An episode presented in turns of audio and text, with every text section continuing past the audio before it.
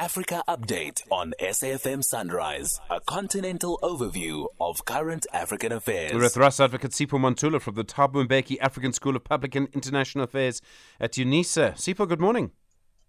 Steve Ovo, refreshing morning and Jambo Africa to the listeners.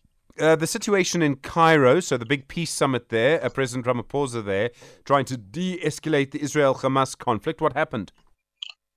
Stephen, in this meeting of the Cairo peace process, we know that there were 12 uh, world uh, leaders who were gathering to engage on the conflict between Israel and Palestine. President Ramaphosa coming very clear, Stephen, around the issues of that the UN must be the one leading the peace process and secondly raising the issue that all parties have to uh, stop the issue of these weapons being moving from white, from one side to the other. The other issue that he has raised was also i think why is south africa also supporting palestine? Because i think it was very important in this peace process, you can uh, understand what the role of the two African countries who are part of this Cairo peace process, being Egypt, South Africa, were part of. But others were lamenting also the absence of the other side in this peace process. Palestine was there, Stephen. Hence, we saw on Saturday there was uh, this uh, issue of humanitarian corridor being allowed. So that was one of the major impact of the Cairo peace process, but also for people to sit around the table to start to engage about the effects of this Middle East uh, conflict that has been there for more than, we can say, 50 years so far. And then in Madagascar, opposition leaders holding a big rally this weekend. Even they are calling themselves the collective of 11 uh, uh, political leaders that gathered uh, over the weekend in the capital city, Madagascar.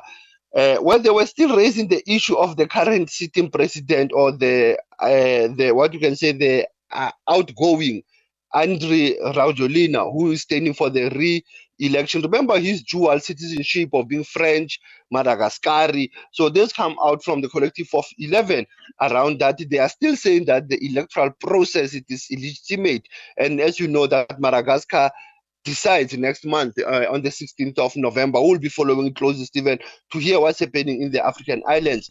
Uh, and as I said to you, the uh, campaigns are running up, and we are having many African observer missions, which will be sent from SADC and the AU as well as the EU.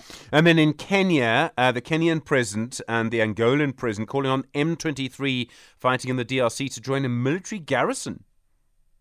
Stephen, they are raising this because they have been engaged on the conflict in the eastern DRC. Remember, the former President uh, Uhuru Kenyatta was a peace mediator in the conflict of the uh, eastern uh, Congo.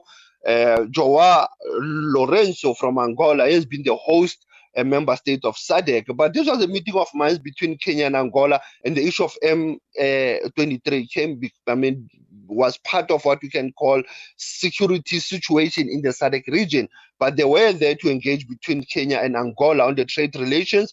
And as they were engaging over this weekend, they look at the visa free regime between Angola and Kenya, as well as uh, Kenya will be supporting Angola for its candidature for the membership in the African Union Peace and Security Council. And they signed more than 11 uh, MOUs uh, in terms of trade, uh, economic affairs, uh, business, and those are the meeting of minds between what you can call the Southern Africa as well as East Africa, Kenya, and Angola. And then in Gabon, the former chief of staff of the former President Ali Bongo released after four years in solitary confinement.